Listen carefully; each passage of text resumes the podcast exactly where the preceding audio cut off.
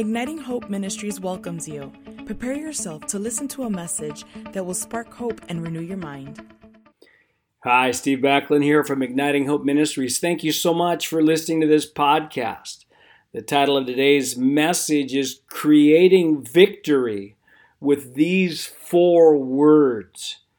I'll get into my message here in just a moment. And, you know, I was so inspired this week as I wrote material for my monthly pastor encouragement newsletter email that I send out.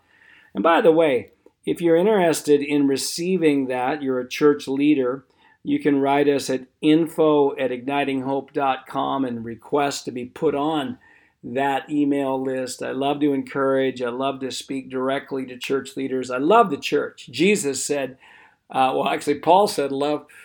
Love your wives as Christ loved the church, speaking to husbands. And so, if God loves the church that much, then I think I should. Hey, just got back from South Africa. Great trip there. God's doing powerful things there love to release hope and so just let's get into this you know the the verse in Matthew 4 4, it says, Man shall not live by bread alone, but by every word that proceeds from the mouth of God. And I believe this the quality of our lives depends on our identifying what God has told us. The more we know this, the more we will live abundantly, influentially, and fulfilled. And I like the fact that this verse says, Man shall not live by bread alone, but by every word that proceeds from the mouth of God.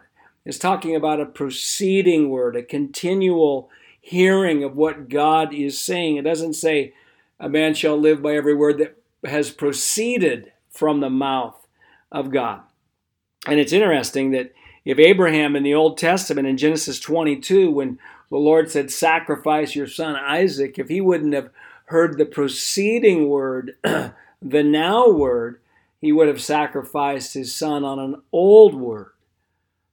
And I want to also say that men shall not live by bread alone, but every word that proceeds from the mouth of God. Most of the words we live by will be conclusions, will be conclusions of what we believe God has said. In Acts 16, Paul concluded he was to go minister in Macedonia in verse 10 after having a vision. In the four types of words that I'm going to share in a moment that we live by, they're, they're mostly going to be conclusions. They're not going to be audible words that we've heard. They're not going to be, uh, you know, lightning bolts hitting us. But in our in our walking with God, we're going to say, I conclude and I believe the Lord has told me this. And another thing that we can draw from this verse is that, in its a conclusion that I've come up with, is that I can put up with a lot of negative circumstances and outward non success if I've got a word from the Lord. If I believe He's told me something, then that in itself I'm going to draw life from. But if I don't have a word from the Lord, if I don't have something that I can say, I believe God has told me this, in promise and in direction, then the only way I can live is if things are going well in my life. Things are going well personally, relationally, family wise, financially, country wise. Uh, there's good news going on all over the place.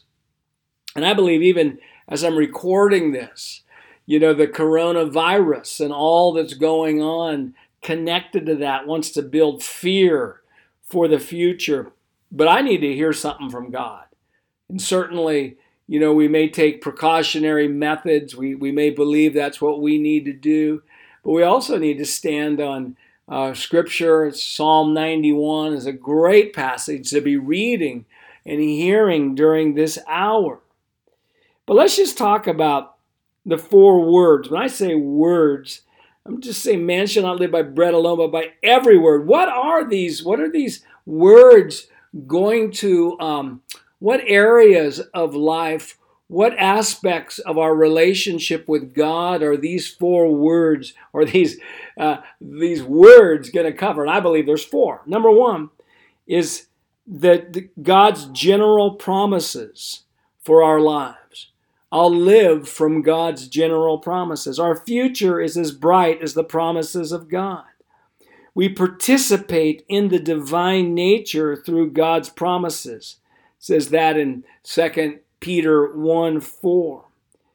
We can walk in biblical optimism because we believe in Hebrews 10:23 where it says let us hold fast the confession of our hope without wavering for he who promised is faithful. I recently did a blog on that I entitled Five Promises Igniting Biblical Optimism and I just think it's worth at this moment just repeating these five promises. Number 1, the promise of supernatural ability. Philippians 4:13 says, "I can do all things through Christ who strengthens me." Thank you, Father, that I have supernatural abilities in relationships, in my choices, in my influence, and in all things. The second promise, and these are all great general promises, the promise of supernatural completion. Philippians 1 6 says this, being confident of this very thing, that he who has begun a good work in you will complete it until the day of Jesus Christ. Thank you, Father, that you are completing what you have started in me, in my family, my nation, in my ministry, and in the world. Thirdly is the promise of supernatural restoration. Romans 8:28. And we know that all things work together for good for those who love God, to those who are the called according to his purpose. Thank you, Father, that everything in my past is being turned into an incredibly positive thing for me right now and in my future. And number four is the promise of supernatural provision. Philippians 4:19. And my God, I love that, and my God, and my God shall supply all your needs according to his riches and glory by Christ Jesus. Thank you, Father, that you're providing my spiritual needs, my emotional needs, my financial needs, my relational needs, my family needs, my ministry needs, my city's needs, and my nation's needs. And number five is the promise of supernatural solutions. 1 Corinthians 10:13 says this, no temptation, and some versions say no trial. No temptation has overtaken you except what is common to mankind. And God is faithful.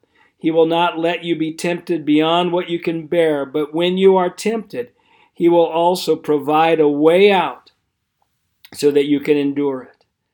Oh, thank you, Father, that there are divine solutions manifesting for every challenge and every divinely inspired dream in my life. Oh, you know, the general promises of God, I live by them.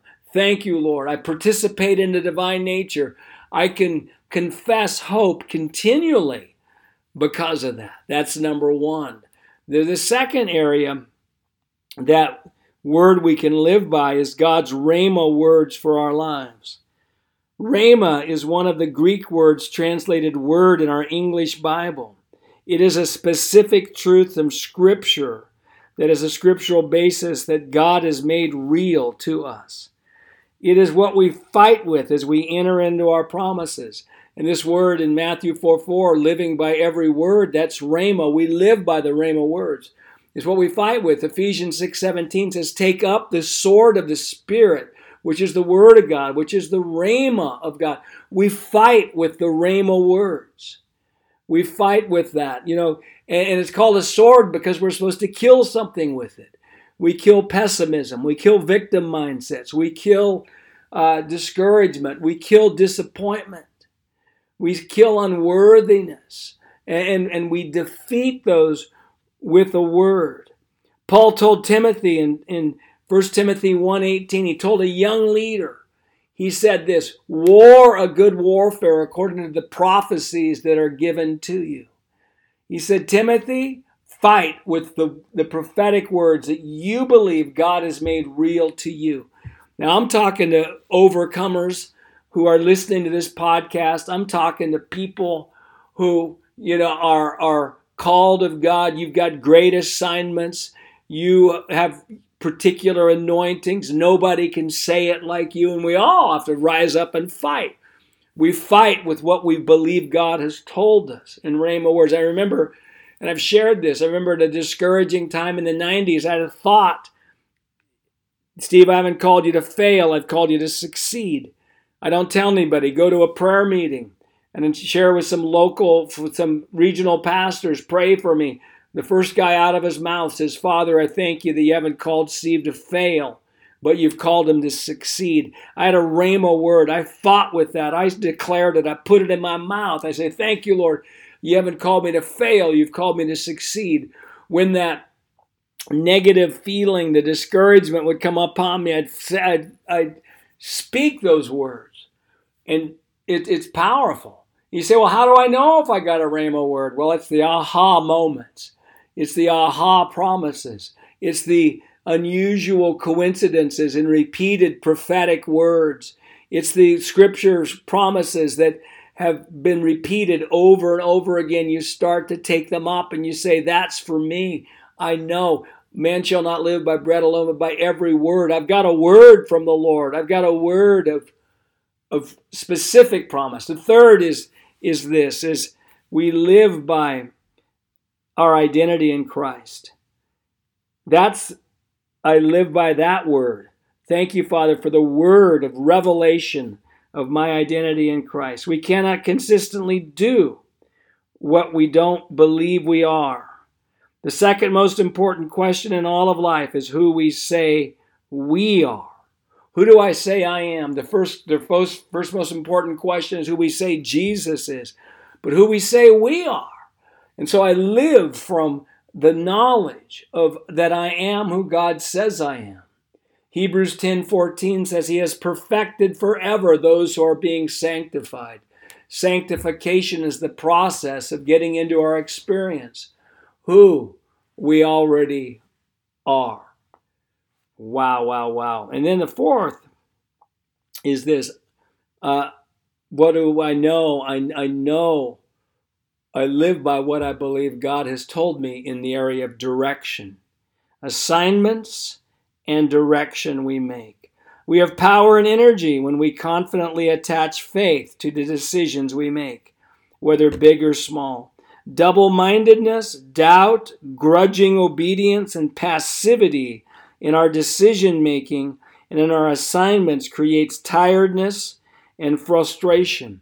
I believe this that most uh, most tiredness is spiritual. Certainly, certainly there can be some physical reasons for it, but I believe that most of our tiredness is tied to some sort of spiritual root. And often it's that we haven't attached faith to what we're doing. We're just doing things out of duty, obligation, uh, or reluctance, or passivity, where we're just waiting to see what happens and cre- instead of creating what's happening.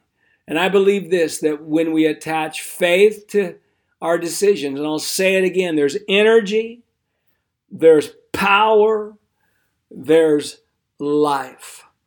Wow. What do I know? What do I know God's told me? You know, I, I had a person in Nevada, I'd call him up when I was pastoring, he'd answer the phone, What do you know? And the Lord just when I phone heaven in prayer, he says, What do you know? What do you know in promise? What do you know in Rhema word? What do you know in identity? And what do you know about what you believe I've told you to do? And again, it's this fourth one that's so powerful. You know, we we can put up with a lot of junk if we know we're, we're to be in an assignment, if we know we're supposed to be in a relationship, you know, if we're if we're in our homes, if we're in our marriage, reluctantly or under compulsion, rather by faith, that thing is going to weaken us, and the only way we can live is if things go well. Or it can be that big, or it can just be minor things. You know, if we're if we're guilt ridden, if we don't, if we don't go to a meeting or don't give in an offering and we feel guilty, then that's an issue that we need to nail down to say, what do I believe I'm supposed to do? Again, attaching faith to it. Double mindedness is the enemy of great influences. I'm looking forward to writing a book on decision making called Fully Convinced the art of decision making. God wants to lead us all to be fully convinced in what we're what we're doing. what we're not doing. You got a situation, you got a relational issue. Um, you know, be fully convinced in how to approach that. Whether it's speaking to them, whether it's just praying about it, whether it's another strategy, the more we can nail down, the more we know. Yep, I believe I'm supposed to do this regarding that. I believe I'm supposed to do this regarding that family member. I believe I'm supposed to do this regarding a financial decision or, or choice that I need to make or how to approach. The more I know is the more I'm going to live. Wow. Hey, you know, this is so powerful. I love this. Hey, you know, if you love these podcasts, just tell somebody else about them. You know, the book Higher Perspectives, there's going to be some insights on this particular topic, victorious mindsets that I've written and divine strategies for increase. They're going to it's going to indirectly touch the concepts I've talked about today. Hey, thank you so much for listening to this podcast. Steve Backlund here from Igniting Hope Ministries. I want to remind you this. We're here to ignite your hope. There's no hopeless circumstances. They're just people who do not have hope. Once people get true hope, circumstances cannot stay the same. Hope is an unstoppable force. The negative strongholds in our life hate hope because when they know that hope is coming, that they cannot last where there is a culture of hope, where this hope begins to rise. And I believe this that after love, hope is the most powerful leadership, influential quality we have. That our hope level determines our influence level, and who has the most hope has the most influence. And I want to remind you, too, that the joy of the Lord is your strength. We don't need strength at the end of the battle. We need strength in the middle of the battle. I used to say, yep, when all my problems are over, then I'll be joyful. Ha ha, let's laugh at that. That's ridiculous. For most people listening today, today's not just a good it's not a good day to be radically joyful. Whew! Joy in a more convenient season I will call for you. Now, today's the day. Today's the day we stir it up. You know, we stir it up. You know, whether it's we, we say I can't be joyful because of personal weakness, because of situations in my family, finances, what's going on in the nation. No, you know what? It's our strength today. We need we need it. And a merry heart is good like medicine. To be emotionally, physically, and spiritually healthy, a merry heart. Laughter helps create that dynamic. Hey, thanks so much for listening to this podcast from Igniting Hope Ministries. God bless you. Steve Backlund here, and I'm looking forward to having you with us again on another podcast. We hope that you have been blessed by this message. For more resources, you can visit our website at ignitinghope.com.